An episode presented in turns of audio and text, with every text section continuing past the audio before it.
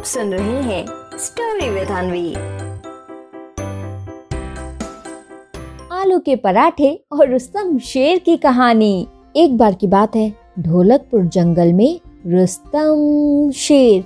जैसे ही सोकर उठा तो रूपा शेरनी से बोला ओहोय ओहोय हाँ तो भाई रूपा, आज मेरा मन आलू के पराठे खाने का कर रहा है। इसीलिए जल्दी से मेरे लिए गर्मा गर्म आलू के पराठे बनाओ। रुस्तम शेर की ये बात सुनकर रूपा शेरनी उससे कहती है, अरे जी, कैसे बनाऊँ आलू के पराठे? घर में तो आलू है ही नहीं। दो दिन से आपसे कह रही हूँ कि वापस घर आते समय ढोलकपुर बाज़ार से आलू लेते आया करो। लेकिन नहीं, घूमते फिरते बिना आलू लिए बस घर आ जाते हैं। अब रूपा शेरनी की ये बात सुनकर रुस्तम शेर उससे कुछ नहीं कह पाता, क्योंकि उसने सच में रूपा शेरनी की बात नहीं मानी थी। और फिर इसके बाद रुस्तम शेर अपने मन ही मन फिर से सोचने लगता है ओहोय होय अरे भैया, आज तो मेरा बहुत मन कर रहा है कि मैं आलू के पराठे खाऊं, लेकिन यहाँ तो आलू ही नहीं है। ऐसा करता हूँ कि चंपा लोमड़ी के घर जाकर देखता हूँ। शायद उसके यहाँ मिल जाए मुझे आलू के पराठे। और फिर ऐसा सोचते हुए रुस्तम शेर चंपा लोमड़ी के यहाँ जाता है और उसके घर पहुँचते ही वो उससे कहता है ओहोय होय अरे चंपा रानी, यहाँ हो तुम।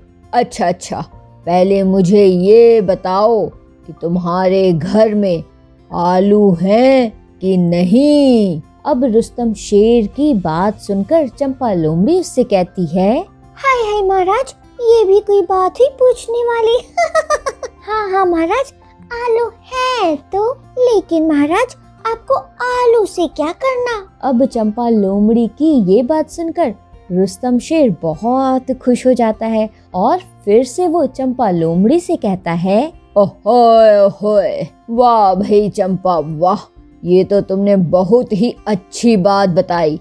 अब जरा मेरे लिए गर्मा गर्म आलू के पराठे बना दो।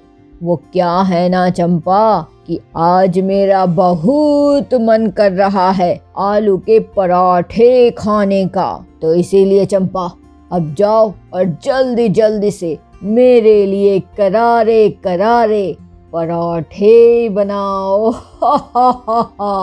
रुस्तम शेर की ये बात सुनकर चंपा लोमड़ी थोड़ी देर सोचती है और फिर उससे कहती है, आहा, हाय हाय महाराज, मैं आपके लिए पराठे बना तो देती, लेकिन वो क्या है ना महाराज? आज ही मेरे घर की गैस खत्म हो गई है, इसीलिए महाराज, बस अभी मैं गैस सिलेंडर लेने ही जा रही थी। और फिर रुस्तम शेर से ऐसा बोलते हुए वो ढोलकपुर बाज़ार जाने लगती है और इधर रुस्तम शेर और दुखी हो जाता है क्योंकि उसे कहीं से भी पराठे खाने को नहीं मिल रहे थे और फिर इसके बाद उदास होकर वो अपने घर जाने लगता है। घर पहुँचते ही रुस्तम शेर को बहुत बढ़िया खुशबू आती है। वो जल्दी से घर के अंदर जाता है और देखता है कि रूपा शेरनी गर्मा गर्म आलू के पराठे बना रही है। तभी रूपा शेरनी रुस्तम शेर को पराठे देते हुए कहती है, अजी, ये लीजिए खाइए। मन भर के आलू के पराठे। वो क्या है ना कि मैंने कुछ आलू रखे थे बचाकर, उन्हीं से बनाया है। लेकिन अगली बार जब भी बोलो कुछ सामान लाने के लिए तो ध्यान से लेते आना। रूपा शेरनी की ये बात सुनकर रुस्तम शेर थोड़ा शर्माता है और उससे कहता है ओहोय ओहोय हाँ हाँ रूपा, आगे से कभी भी मैं ऐसा नहीं करूँगा।